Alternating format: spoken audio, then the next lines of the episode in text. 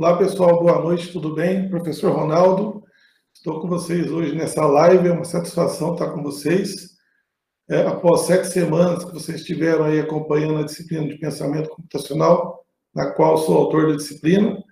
Então, hoje eu vou estar com vocês. Inicialmente, a gente vai é, apresentar um resumo do que eu é, resolvi elencar a partir de alguns comentários que foram feitos é, pelos facilitadores, por vocês, então, vou apresentar para vocês agora. Vou compartilhar a minha tela aqui com vocês. E vamos acompanhando.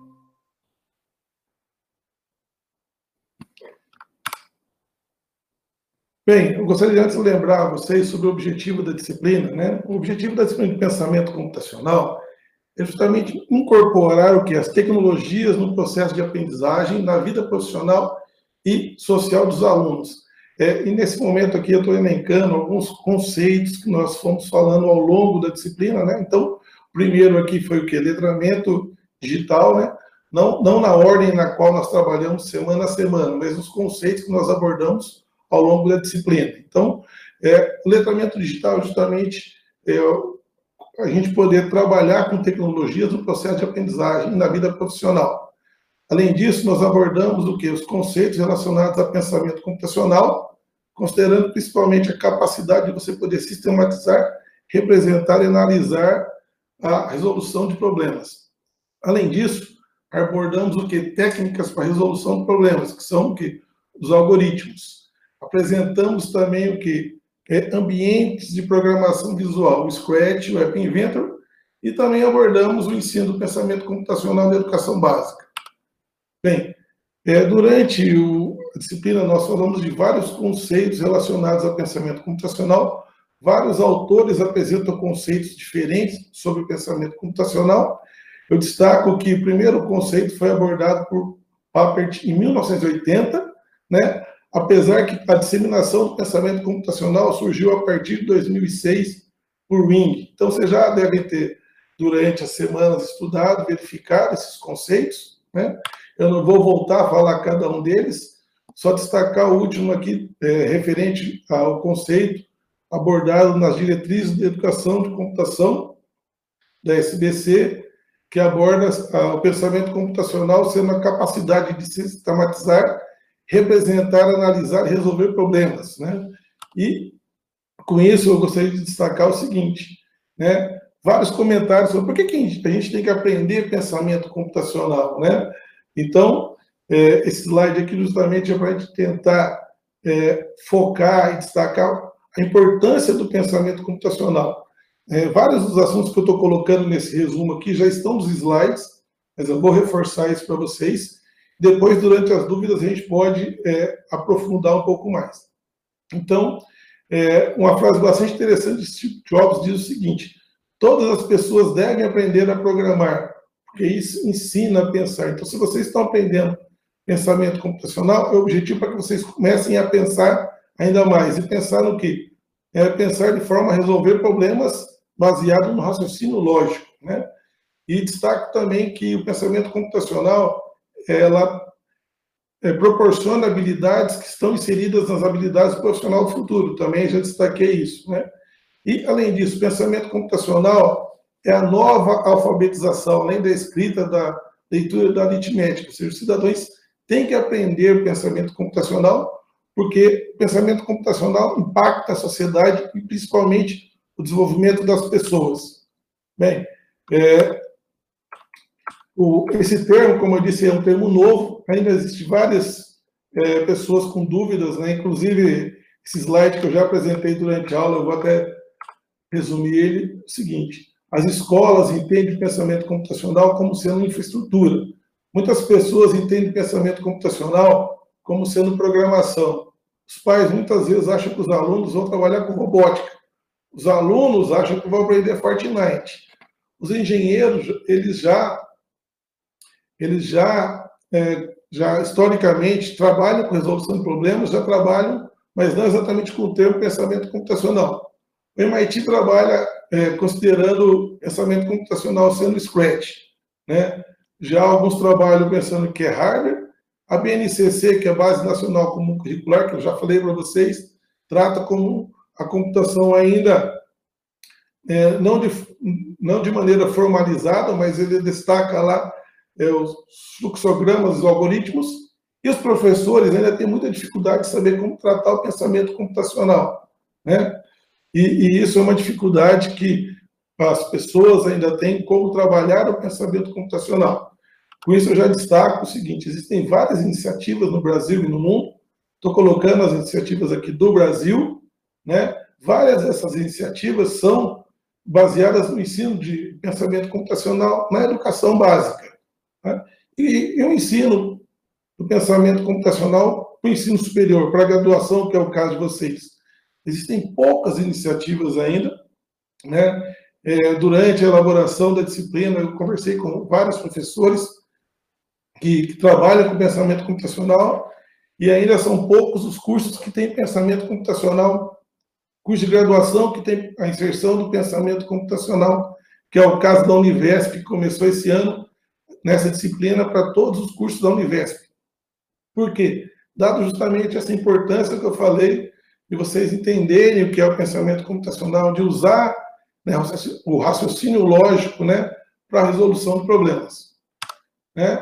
Já comentei também da motivação, que é baseada nas habilidades do Fórum Econômico Mundial. Né? A Top One, que é a primeira habilidade, é justamente resolução de problemas complexos, que tem a ver com o pensamento computacional, o pensamento crítico, a criatividade e a flexibilidade. Então, todas essas habilidades têm a ver com as contribuições do pensamento computacional que eu já abordei para vocês também, que são essas aqui. Bem, é, o, o, pensamento computacional ele é baseado em quatro pilares, a gente também já destacou esses quatro pilares, que é a decomposição, abstração, o reconhecimento de padrões e o algoritmo. Né? É importante destacar que quando você identifica um problema complexo, você tem que quebrar esse problema em partes menores, né, para que se torne mais fácil para ser gerenciado. Isso é o pilar de decomposição. Quando você tem esses problemas menores, né, que são analisados de forma individual, né, o objetivo é que a gente possa identificar problemas que sejam parecidos e, e essas soluções possam ser utilizadas, né, de forma que eu possa é, identificar um padrão e utilizar esse padrão pra, em outros problemas. Além disso, eu preciso, no momento de resolver o meu problema, né, focar nos detalhes que são pertinentes e interessantes para a resolução daquele problema. Ou seja, nós vamos descartar informações que não são relevantes. Isso nós chamamos de abstração. Né? E depois eu tenho que criar o? Os passos, uma sequência de instruções que vão ser implementadas, que são elaboradas para resolver o meu problema, que é o algoritmo. Né? E a partir desse algoritmo que eu vou criar os meus programas, o meu software a partir de uma linguagem de programação. É, destaco aqui um pouco mais o algoritmo, na qual vocês tiveram um pouco mais de dificuldade, né? E realmente o conceito de algoritmo, né? De você é, implementar algoritmos ou descrever um algoritmo, uma sequência de passos para resolver um problema, que um algoritmo é o quê? Um conjunto de instruções e procedimentos lógicos para resolver um problema, que vai executar uma tarefa. Então, é, não é tão trivial isso, né? Eu já comentei isso também nas disciplinas, a gente sabe que os alunos têm uma certa dificuldade de poder absorver, aprender né, o que é, é o algoritmo, como eu posso resolver um problema de forma algorítmica. Então, eu destaco aqui que eu tenho um problema, eu preciso identificar a resolução desse a partir do meu algoritmo, implemento esse algoritmo para obter o meu programa. Né? Não adianta tentar um passo que alguns acham mais fácil, a partir do problema gerar um programa, não, eu tenho que fazer um passo a passo, né? E todo algoritmo é uma sequência finita de passos. O algoritmo, ele está... A gente utiliza algoritmo constantemente no nosso cotidiano. Eu falei de vários exemplos de, de algoritmos, desde trocar o pneu, fazer um saque no banco, escovar o dente, vários algoritmos simples, algoritmos mais complexos, do tipo eu tentar identificar um caminho mais próximo, saindo, por exemplo, da sua casa até um hotel ou até um hospital. Então, eu posso traçar rotas, eu posso elaborar um algoritmo que faz isso. Bem, é, o algoritmo existe em várias fases, né? E essas fases são divididas em três, que seria a entrada, o processamento e a saída. Então, na hora de eu implementar o meu algoritmo, eu tenho que ter um conjunto de dados. Esse conjunto de dados vem de uma realidade do meu mundo real. Eu preciso representar esses, esses meus dados, né, de alguma maneira. Esses dados são dados de entrada para o meu algoritmo, na qual eu vou fazer o meu processamento a partir do meu conjunto de ações né, e obter o meu resultado de saída. Bem, um exemplo aqui dessas fases, nós, vocês já implementaram aquele algoritmo de calcular a média das provas, então meu problema qual é? Calcular a média. Os dados de entrada são as notas, a nota 1 e a nota 2, e processamento é justamente somar né, as notas e dividir por 2, que eu quero calcular a média das duas notas. E a saída vai ser a média. Já destaco aqui que eu estou fazendo a operação média, recebendo N1 mais N2 por 2. Isso aqui é um operador de atribuição, eu coloquei, depois eu vou explicar daqui a pouco. Existem várias sintaxes, né, referentes a esses operadores, e alguns, alguns alunos já tiveram dúvida, os facilitadores já explicaram isso, inclusive já está no material da semana 8 sobre isso, que eu vou mostrar hoje também, explicando melhor.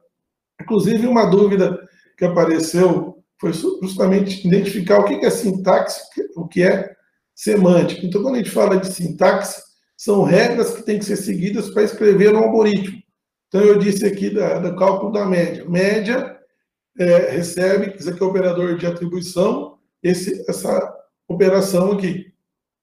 A minha sintaxe tem que estar correta, ou seja, se eu coloco aqui N1, em vez de colocar o operador de adição, eu coloco um operador que não existe, ou eu estou colocando uma regra que não existe, é uma regra uma sintaxe, né, isso vai estar, meu algoritmo vai estar errado porque a sintaxe está errada.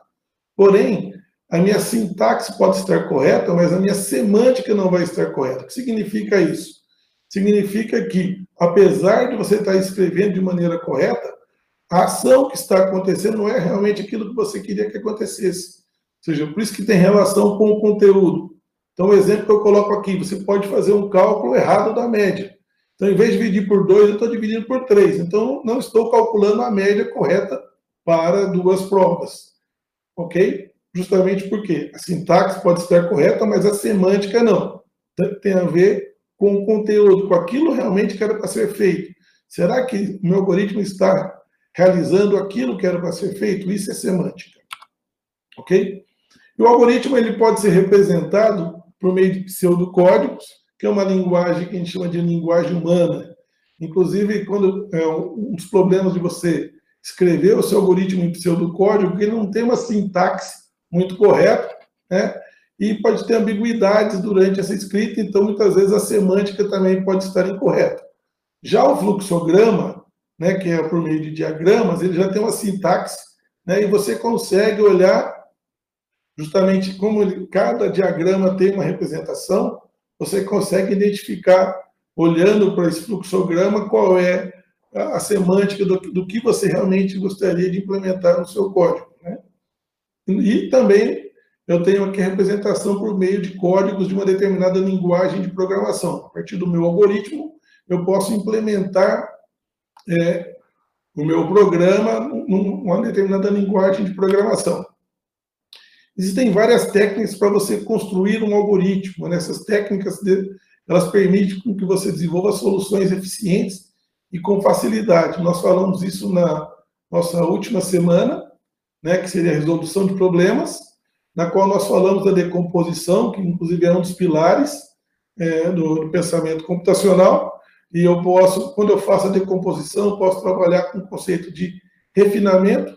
Falamos também de um conceito de recursão, e aqui eu já destaco justamente, coloquei esse slide para dizer o seguinte, que o objetivo da disciplina nossa aqui não é trabalhar com, com profundidade, no sentido da gente entrar muito a fundo a implementação de algoritmos usando essas técnicas. É para a gente poder conhecer que existem essas técnicas, que em outro momento vocês vão poder, se vocês tiverem interesse ou vão trabalhar com algoritmos realmente, vocês já ouviram falar dessas técnicas e podem se aprofundar posteriormente. Por isso que eu falo que a gente trabalhou em abrangência e não em profundidade em cada um desses temas. Né?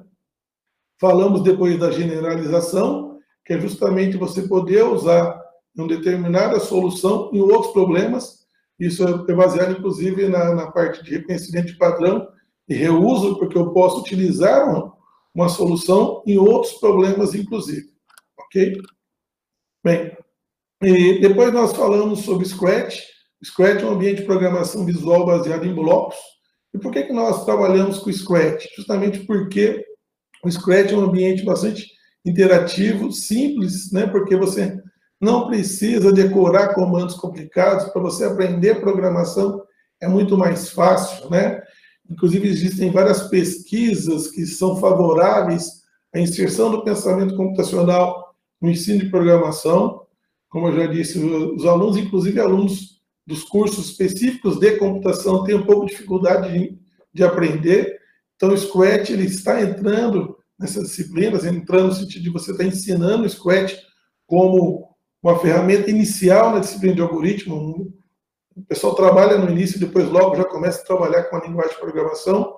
O Scratch é utilizado no, na educação básica em vários em várias iniciativas, porque, como já disse, é uma disciplina com uma linguagem bem interessante e fácil, na qual você consegue, inclusive, motivar os alunos, né, porque você consegue gerar né, resultados extremamente interessantes, né, na qual, inclusive, você consegue contextualizar problemas né, do dia a dia, principalmente no processo de ensino e aprendizagem, ou seja, não somente trabalhar o Scratch para os alunos de computação, mas principalmente os alunos de licenciatura, que podem utilizar o Scratch né, como a ferramenta para criar é, os seus, seus materiais, né, isso é importante. Eu já coloquei toda essa motivação ao longo do, dos conteúdos apresentados durante as semanas, mas eu estou reforçando isso aqui novamente. Eu apresentei várias aplicações, vários exemplos. Scratch, eu estou colocando um resumo aqui de algumas coisas. Eu sei que algumas pessoas tiveram um pouco de dificuldade também em trabalhar com listas, né? É, aquele exemplo de uma busca, de uma busca, uma busca linear, né? Num elemento numa lista. Então, depois, se a gente tiver alguma dúvida, eu posso explicar melhor sobre isso.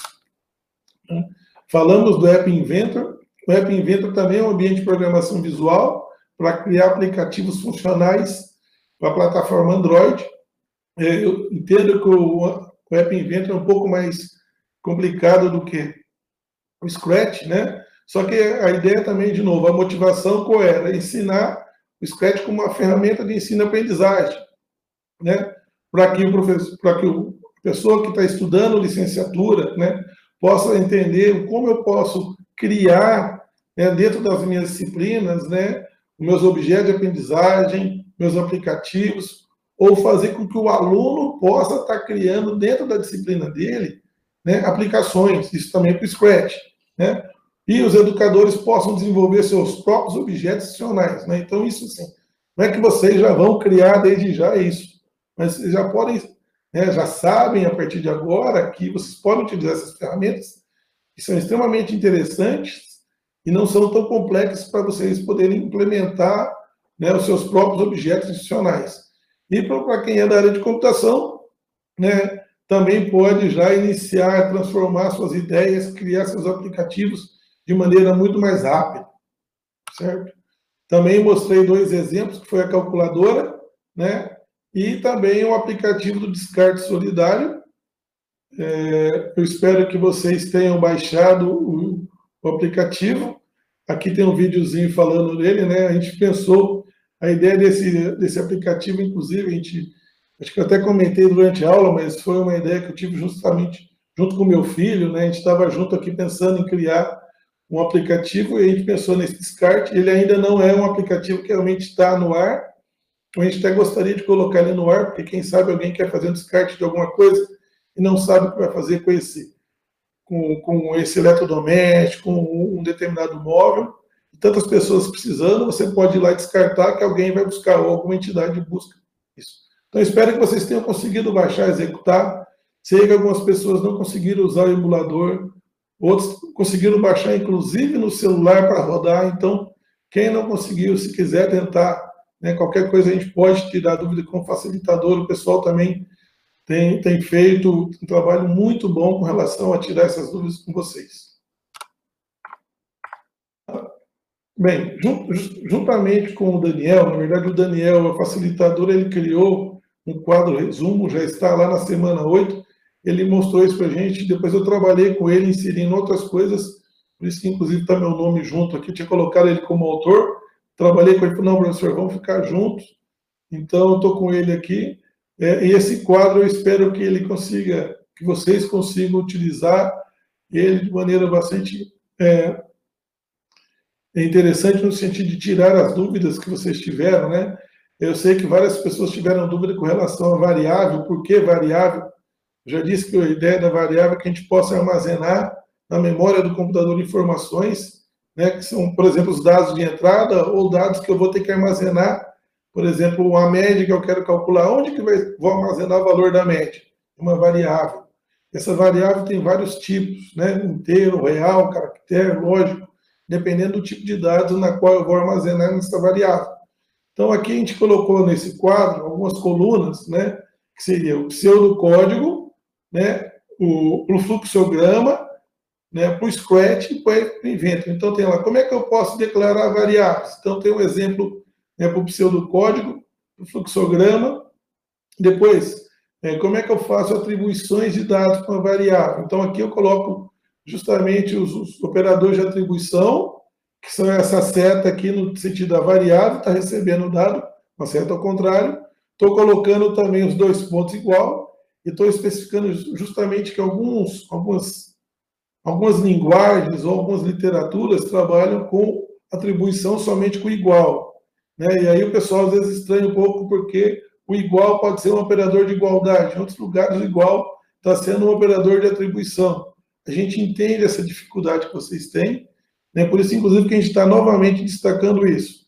Né? Quando tem a variável igual, dependendo do lugar onde ela está, se ela não estiver no operador, por exemplo, condicional C, então esse operador é um operador de atribuição. Ok? E depois aqui a gente tem isso também, né? É, no caso aqui, quando eu crio uma variável em Scratch, você destacar que a gente contextualiza uma variável no sentido de você ter um escopo de uma variável. O que é o escopo de uma variável? Onde essa variável pode estar visível. Então, aqui, quando a gente cria uma variável em Scratch, eu posso deixá-la visível para todos os atores ou somente para o ator. Então, isso é tratado como escopo de variável. E também isso existe muito em, quando a gente está trabalhando com algoritmos. Mas a ideia nossa não foi aprofundar algoritmos.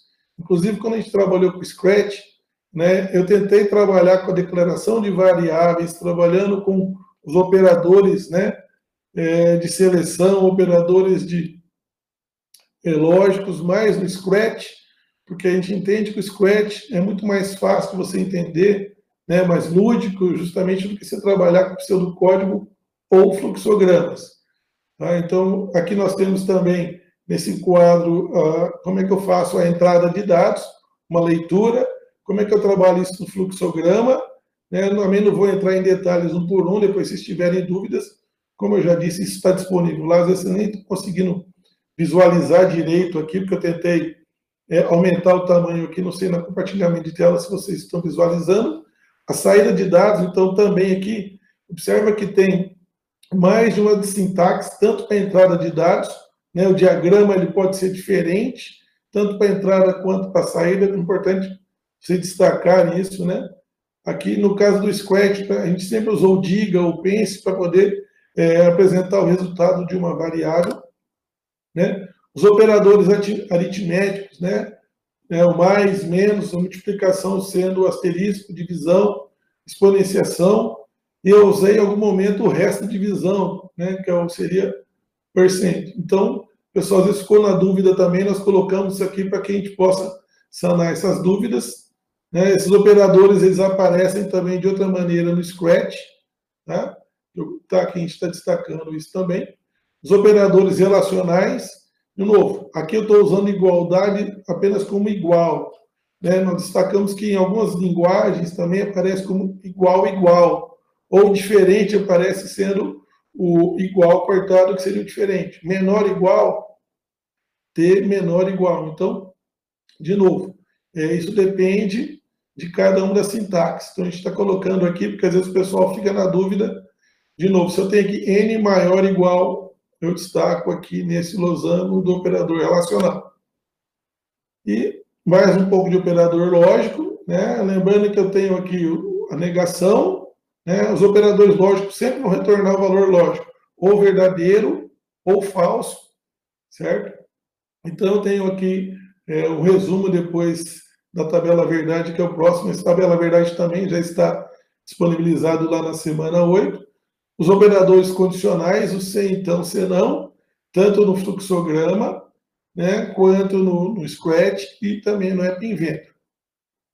Aqui eu tenho o, operador condicional, e aqui observa que eu tenho que, se uma condição verdadeira, eu estou fazendo alguma coisa, né, aí depois eu finalizo. Então, tem que verificar. Se uma determinada condição é verdadeira, eu vou seguir um caminho. Se for falso, sigo um outro caminho. Okay? Tem os operadores de repetição, né? Então, faça até que, ou para uma determinada condição, faça. Então, é, são duas coisas diferentes que eu tenho aqui. Então, nesse caso aqui, tem uma estrutura. Enquanto esse, essa condição for verdadeira, eu fico executando. Lembra que eu tenho lá teste a cauda, teste a cabeça. Não esqueça de estudar isso, porque eu posso ter essa condição. Se, se for verdadeiro, eu continuo. Ou eu posso continuar e, caso uma condição for falsa, eu paro a execução, que seria esse caso, esse caso aqui. Se for verdadeiro, eu continuo a execução. E seria o enquanto faça que esse daqui. Ok? Que seria esse cara que eu repito até. Repita até significa eu faço uma instrução. Se a condição ela não for verdadeira, eu posso continuar a execução. Se for verdadeira, eu finalizo. Isso vai depender. Né? Nesse caso específico do Scratch, funciona assim. Então, vai depender da condição que você coloca aqui. Repita até uma condição for verdadeira. Ou eu posso negar essa condição aqui também. Nós elaboramos, no caso o Daniel elaborou, depois eu fiz algumas sugestões, um quadro resumo das operações lógicas. Então, eu tenho aqui é um resumo é, da negativa, da negação. A negação, se eu tenho verdadeiro com verdadeiro, é, eu tenho resultado aqui. É, se é verdade, retorna falso, se é falso, retorna verdade. Mas depois vocês podem olhar em mais detalhes, eu não vou entrar a fundo aqui para não estender muito o nosso tempo. Ok? Destaco aqui a verificação de intervalos numéricos. Nesse exemplo aqui, eu tenho uma bolinha fechada uma bolinha aberta. Qual a diferença que eu tenho aqui nesse intervalo? Observe a condição aqui. Eu tenho que o x ele é maior ou igual a 8. Então, se a minha bolinha está fechada, significa inclusive 8. A bolinha aberta significa o quê? Menor que 12, porque não estou incluindo o 12. Eu estou mostrando aqui o exemplo dessa implementação. Ok? Bem, com relação ao conteúdo do letramento digital, é, o objetivo nosso justamente foi apresentar para vocês né, as tecnologias digitais existentes que possam ser utilizadas no, é, no processo de ensino-aprendizagem de vocês, inclusive na vida social. Então, nós falamos de várias tecnologias, também não em profundidade, o objetivo é, foi comentar com vocês essas várias tecnologias existentes que vocês possam utilizar, né? Porque letramento digital, é, o objetivo é justamente que você possa conhecer e utilizar de forma eficiente as diversas ferramentas, né? Para que você possa utilizar de maneira que você possa se expressar e se comunicar, né? E você possa utilizar isso com objetivos claros, ok? Ou seja, é, destaco aqui também como motivação né, que vocês possam usar ferramentas como práticas de ensino. Então, os professores possam utilizar várias ferramentas que nós apresentamos como prática de ensino. Bem, é, comentei também das diretrizes e currículos que estão sendo propostos para inserção é, do pensamento computacional na educação básica. Né? É, recentemente houve uma reunião é, sobre, o, sobre o tema em Brasília, a SBC está fazendo uma ação política referente à inserção da computação na educação básica. Eu só destaco aqui que ainda nós não temos nada formalizado, né? nós temos a diretriz SBC, porém, é, eu gostaria de destacar aqui que a proposta de várias que estão sendo apresentadas, não é criar uma nova área de conhecimento dentro da educação básica. Não. A ideia é que a gente ensine computação no componente curricular já existente, ou seja, o professor de química vai ter que trabalhar o conceito de computação na química. O professor de física vai trabalhar o conceito de computação na física, de matemática também. O professor de pedagogia também, licenciaturas, todas as licenciaturas vão ter que trabalhar. Então, por isso, de novo, a motivação da gente estar ensinando né, pensamento computacional para vocês. Ok? Como eu comentei, tem várias propostas da diretriz da SBC, do currículo Cielo e de outras, mas o que eu quero só destacar aqui da importância né, e motivação de vocês conhecerem, porque em breve, né, eu tenho certeza que a computação vai estar inserida na BNCC e os professores vão ter que trabalhar a temática. Ok?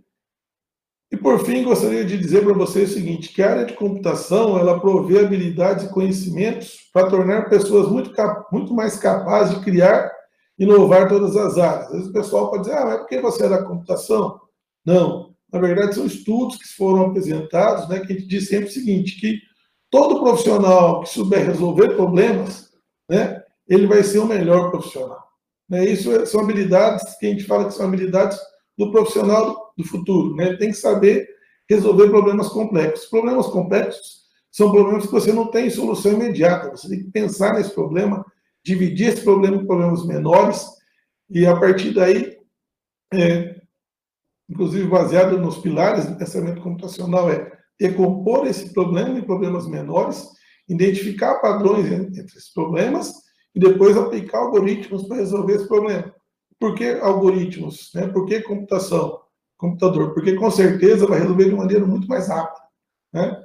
A gente até diz o seguinte, que os médicos que conhecerem computação, os advogados, os professores, serão melhores médicos, melhores advogados, filósofos e melhores professores, porque eles vão ser capazes de executar tarefas do cotidiano muito mais rápido, mais eficiente, terão mais capacidade para criar suas soluções, inovações, né, utilizando os recursos disponíveis. Então, por isso que eu destaco novamente a importância de vocês é, conhecerem pensamento computacional.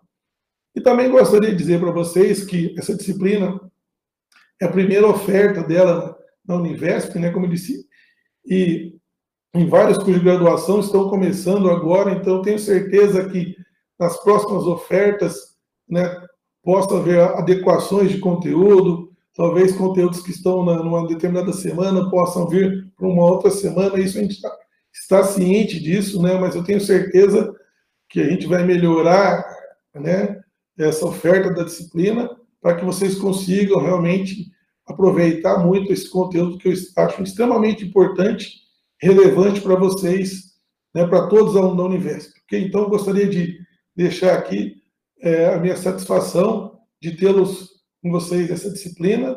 Nesse momento, agora, eu vou responder as perguntas. Estou à disposição. Muito obrigado. Tudo de bom para vocês e até a próxima.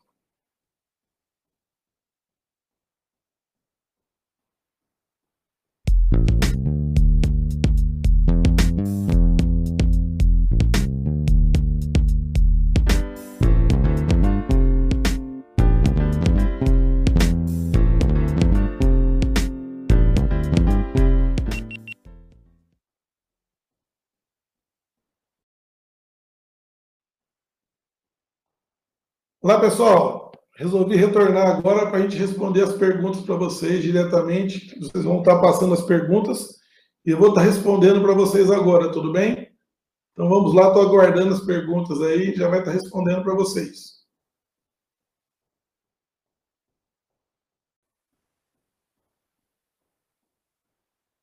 Bem, já tenho duas perguntas aqui.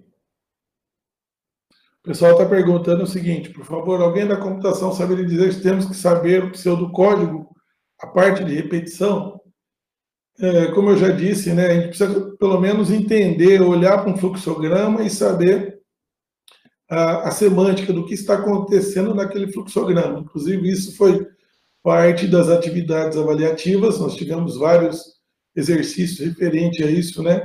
Tanto para fluxograma quanto para o Scratch, inclusive, né, de você ter uma, determinada sequência de instruções, uma determinada entrada de dados, qual seria a saída, isso tanto para fluxograma quanto para o Scratch, né, ou pseudocódigo. Como eu já disse, pseudocódigo, por ele não ter uma sintaxe né, muito, muito fixa, não tem uma fixa, fluxograma já tem. Então, é mais interessante que vocês é, saibam analisar um fluxograma. E, claro, também é importante que vocês saibam elaborar um passo a passo num determinado problema.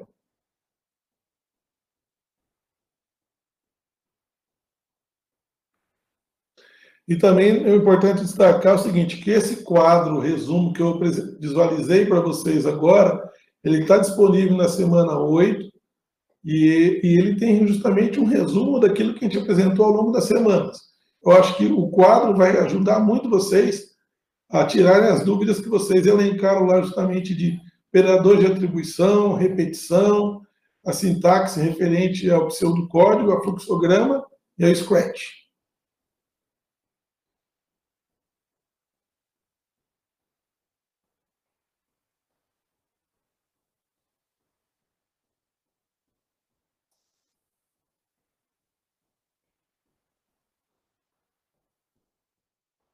Não, não tem, só tem duas mensagens, só essas duas.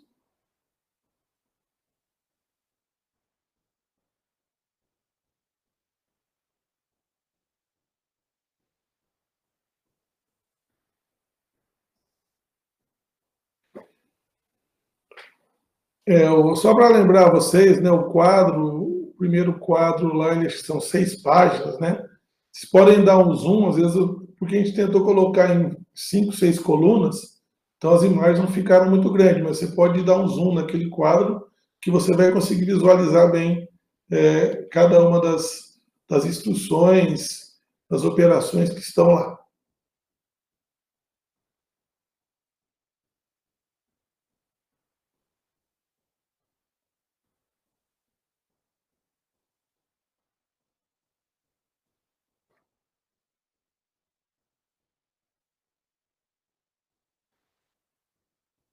Bem, eu espero que vocês já tenham realizado as atividades avaliativas, né?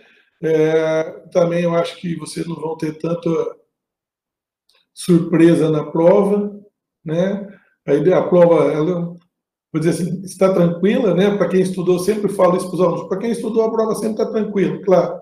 Mas se vocês fizeram as atividades avaliativas, né? É, com certeza vocês não vão ter surpresa na prova, né? Os exercícios aí. Inclusive, é, na, na, na semana referente à resolução de problemas, eu coloquei na atividade avaliativa, né?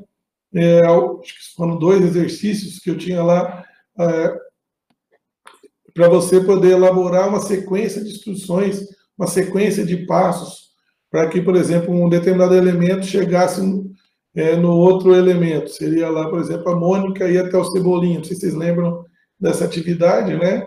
Você tinha que fazer o quê? Uma sequência de passos para que ele pudesse chegar lá. Então, é interessante que vocês façam essa atividade, né? Porque ali você consegue é, entender muito bem qual é a sequência de passos, como é que eu tenho que fazer um determinado algoritmo para que eu possa é, seguir um conjunto de instruções e atingir um determinado objetivo. Né? E como eu,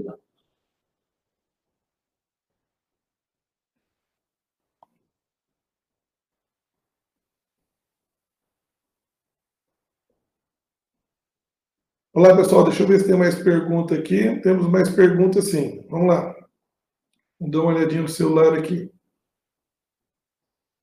Seria possível resolver, Camila, seria possível resolver os exercícios de algoritmo? 9 da semana 3. E do fluxograma 10 da semana 3.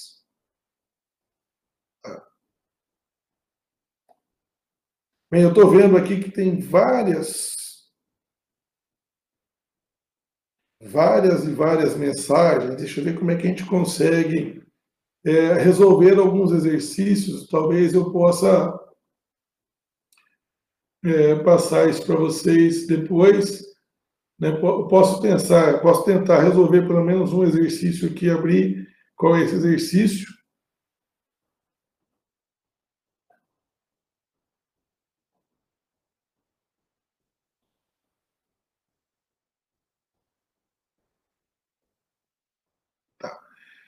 Então, olha só, pessoal, considerando que a gente vai ter um tempinho para a prova, esses exercícios que vocês estão pedindo para resolver, eu poderia estar resolvendo esses exercícios, disponibilizando para vocês no ambiente, né, porque vai levar um certo tempo para a gente resolver agora, e eu vou tentar responder algumas perguntas que são mais rápidas, talvez, aqui, devido ao tempo, inclusive, que a gente tem. Então, deixa eu verificar alguma. É, explica recursividade. Bem, a ideia da recursividade é, o Laurence está perguntando, eu disse que a recursividade, existem alguns problemas que podem ser definidos em termos de si próprio, recursivo. Inclusive, eu apresentei a sequência de Fibonacci, fatorial, né? O que, que significa um problema ser definido a termos de si próprio? Né? É, quando a gente está implementando em algoritmos, né, isso significa que é, o resultado parte, eu vou decompor o meu problema em problemas menores e vou usar esse problema menor dentro do meu problema. Então, se a gente for verificar a sequência de Fibonacci, que é um exemplo que eu mostrei para vocês, o, resultado dele é que Fibonacci é um valor mais Fibonacci, que é o próprio algoritmo, né? E aí, para a gente entender recursividade, eu tive que apresentar o conceito de, de função, de procedimento, que é justamente você quebrar o seu código, né? Em partes menores, criar um determinado procedimento, e esse procedimento ele vai ser chamado várias vezes, né? ele mesmo. O que eu gostaria de destacar em recursividade aqui, que como o meu código fica chamando ele, né, é como se fosse um loop, tem que ter uma condição de parada. Essa condição de parada é a que a gente chama de a condição que a gente conhece. Então, por exemplo, fatorial de 1 é 1, né? Fatorial de 2 é 1 mais fatorial de 1. Né? Então, é, eu tenho é, a condição de parada é qual o fatorial de 1, qual o fatorial de 0. Tá? Então, toda recursividade tem que ter uma condição de parada, e aí você tem que tomar um certo cuidado com isso. Tá? Pode fazer um exercício em forma, pode fazer um algoritmo. Outra pergunta aqui da Edilene, Pode fazer exercício de algoritmo em forma de fluxograma? Posso mostrar um fluxograma para vocês agora aqui, que na verdade é, não tem nenhum, não estou com nenhuma ferramenta agora para elaborar ou desenhar esse fluxograma. Mas a ideia, até eu coloquei, acho que disponível para vocês, é, duas ferramentas, tem o Draw.io né, e outras ferramentas que você pode elaborar o seu fluxograma de maneira mais rápida. Né? E, mas eu posso também disponibilizar mais alguns exemplos de fluxogramas para vocês, se for o caso. Tá, tem uma outra pergunta aqui da Areta.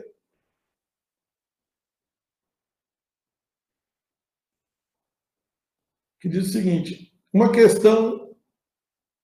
Em uma questão da atividade 1 relativa a desviar um inteiro ah, muito bom. essa pergunta é interessante, né? Porque é o seguinte: é, como eu disse, cada variável é de um determinado tipo de dados. Existem vários tipos de dados. Se um tipo é inteiro, ele só pode armazenar valores inteiros. O que é o valor inteiro? Né? É, eu tenho o número inteiro, número 2, 3, 4. Quando eu tenho lá 2,5, 3,5, esse já é um tipo que nós chamamos de tipo de dado real não é um tipo de dados inteiro. Então, o que aconteceu nessa atividade? Que o tipo de dados era inteiro, e quando eu calculo a média, divido lá o valor dividido por 2, estava dando o um número real. Então, o que aconteceu? É, nós pedimos para alterar né, isso aí, então o resultado permaneceu o que já estava, né, e também o valor somente inteiro, porque já que a variável era do tipo inteiro, estava recebendo uma divisão essa variável só estava armazenando o valor inteiro da divisão, ok? Ou, para que a gente pudesse pegar o valor total da divisão, essa variável tinha que ser do tipo real. Tá? Então, vários seguradores, vários facilitadores falaram isso e depois nós alteramos. Então, espero que a Areta tenha entendido agora. Ah, também aqui foi colocado o, é, o arredondamento, né? Então, na verdade, é, a gente está colocando, já, já expliquei justamente por causa do tipo de dados, Estou perguntando aqui o que significa se então, se não. Então, é um operador de condicional. No meu algoritmo, eu tenho operadores condicional. O que significa isso? Significa que eu tenho uma sequência de passos, né? E essa sequência de passos, ela pode alterar o seu fluxo, dependendo da minha, do operador condicional. Então, por exemplo, se eu quero saber se um aluno foi aprovado ou não na disciplina, eu calculo a média dele e pergunto: se o valor da média for maior que um determinado valor, ele pode, então ele está aprovado, se não, ele está reprovado. Então, eu espero que o Gabriel tenha entendido aí. A Janaína está perguntando como resolver um fluxograma. Na verdade, eu não resolvo um fluxograma. Eu olho um fluxograma, ele está representando um algoritmo. Um algoritmo é uma sequência de passos que resolve um problema.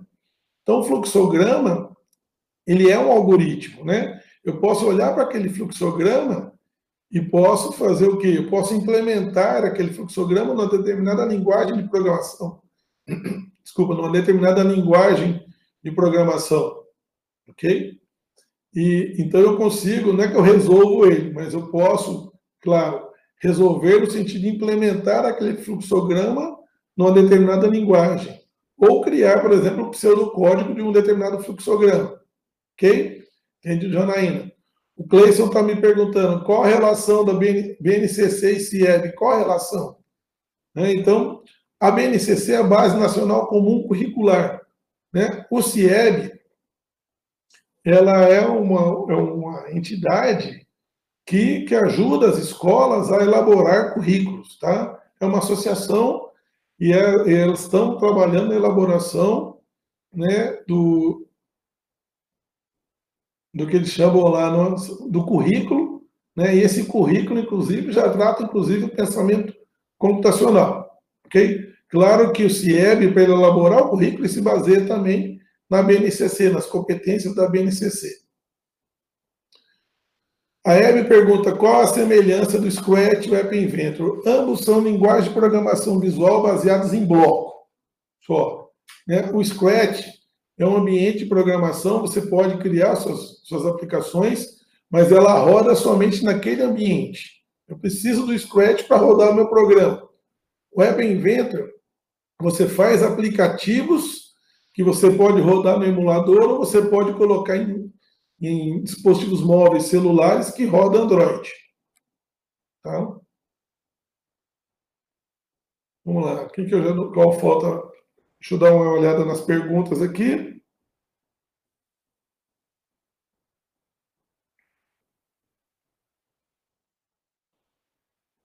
Está no tempo?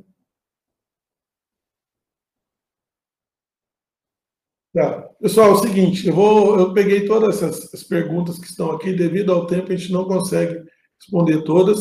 Só queria falar, tem uma, uma pergunta aqui, a Torre de Hanoi usa recursividade?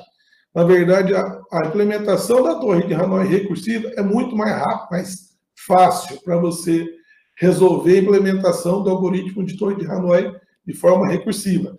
Eu posso implementar a torre de Hanoi não recursiva, só que é mais fácil tá, recursiva.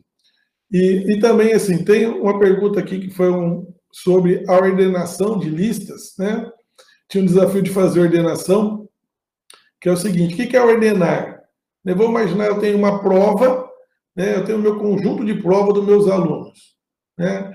Isso a gente chama, inclusive, de abstração de dados, que como é que eu armazeno, se eu quero armazenar no meu, no meu programa né, as minhas provas, até isso tem na última, um exemplo, na, na, na, no conteúdo de resolução de problemas, eu tenho que fazer abstração. Como é que eu armazeno as minhas provas? Tenho que criar lá uma pilha de prova. Eu posso armazenar numa lista todas as minhas provas. Né? E aí as minhas provas têm alguns dados, por exemplo, o nome do aluno, né? a nota que aquele aluno tirou e, as notas, e a nota de cada uma das questões. Então, por exemplo, se eu quero ordenar essa lista, vamos chamar agora de lista de provas, onde eu tenho todas as provas dos meus alunos, eu posso ordenar, por exemplo, por nome de alunos. Então, eu quero deixar as provas por ordem alfabética. Chega um aluno aqui, ah, eu quero saber a nota. Então, a ordenação significa colocar em ordem. Em ordem de quê? Por nome. Ah, eu quero ordenar por, por nota. As notas menores primeiro, a nota maior no final. Ou o contrário. Primeira nota maior final. Então, ordenar significa isso, colocar em ordem. E aí existem alguns métodos que fazem essa ordenação. Então, eu pedi lá o desafio de fazer ordenação de bolha, né, que significa você percorrer essa lista, encontrando o elemento e você vai subindo os elementos, vai trocando a ordem dos elementos para que eu mantenha essa lista ordenada. Fábio, agora aqui no momento não dá para explicar o algoritmo, né? O pessoal colocou, inclusive, acho que o resultado já dessa ordenação, tá? O resultado, inclusive, desse desafio aí. Ok? Estão perguntando aqui, quando a gente solicita para escrever no pseudocódigo, ele precisa ser escrito igual quando está sendo programado, quando, está sendo programado, ou não precisa deixar claro? Na verdade, quando a gente pede fazer um pseudocódigo, a ideia é que o pseudocódigo esteja muito próximo de uma linguagem de programação, que eu já expliquei para vocês, tem até uma sintaxe que eu coloquei lá no conteúdo. Programa tal, definição da variável, início, aí tem lá leitura de, de como é que eu faço a leitura de uma variável, como é que eu faço a impressão, se então, se não, repita até. Então, essa sintaxe, ela existe, Cleito. Ok? A Suzy Oliveira está tá pedindo para explicar um pouco melhor as bolinhas abertas, as bolinhas fechadas. Né? E, então, só para deixar claro, quando eu tenho lá, naquele material que eu acabei de passar, é, para saber uma faixa de valores, quando a bolinha está fechada, eu considero também aquele valor. Né? Por exemplo, 8. Então, inclusive o 8, bolinha aberta, eu não considero, é menor do que o número da bolinha. Ok? Então, era isso. Devido ao tempo, a gente não consegue é, responder todas as perguntas, né? É, vou tentar responder depois, pedir para que os facilitadores possam responder para vocês. E, é, novamente, gostaria de agradecer a participação de todos vocês. Espero que vocês tenham aproveitado a disciplina. É, pensem assim, pessoal. Sei que alguns estão pensando, pô, eu jamais pensei e ter que aprender computação, estou fazendo licenciatura. Pensem que é, esse conteúdo vai ser extremamente importante para a vida profissional de vocês, para o dia a dia de vocês, para o pessoal de computação. Já é, vou chamar assim, um esquenta para que quando vocês começarem a trabalhar na disciplina específica de algoritmos, de programação, vocês já vão ter conhecimento de pensamento computacional, de raciocínio lógico, né? Então, como eu disse, a gente está trabalhando em é, abrangência, não em profundidade. O objetivo nosso aqui não é que vocês saiam programadores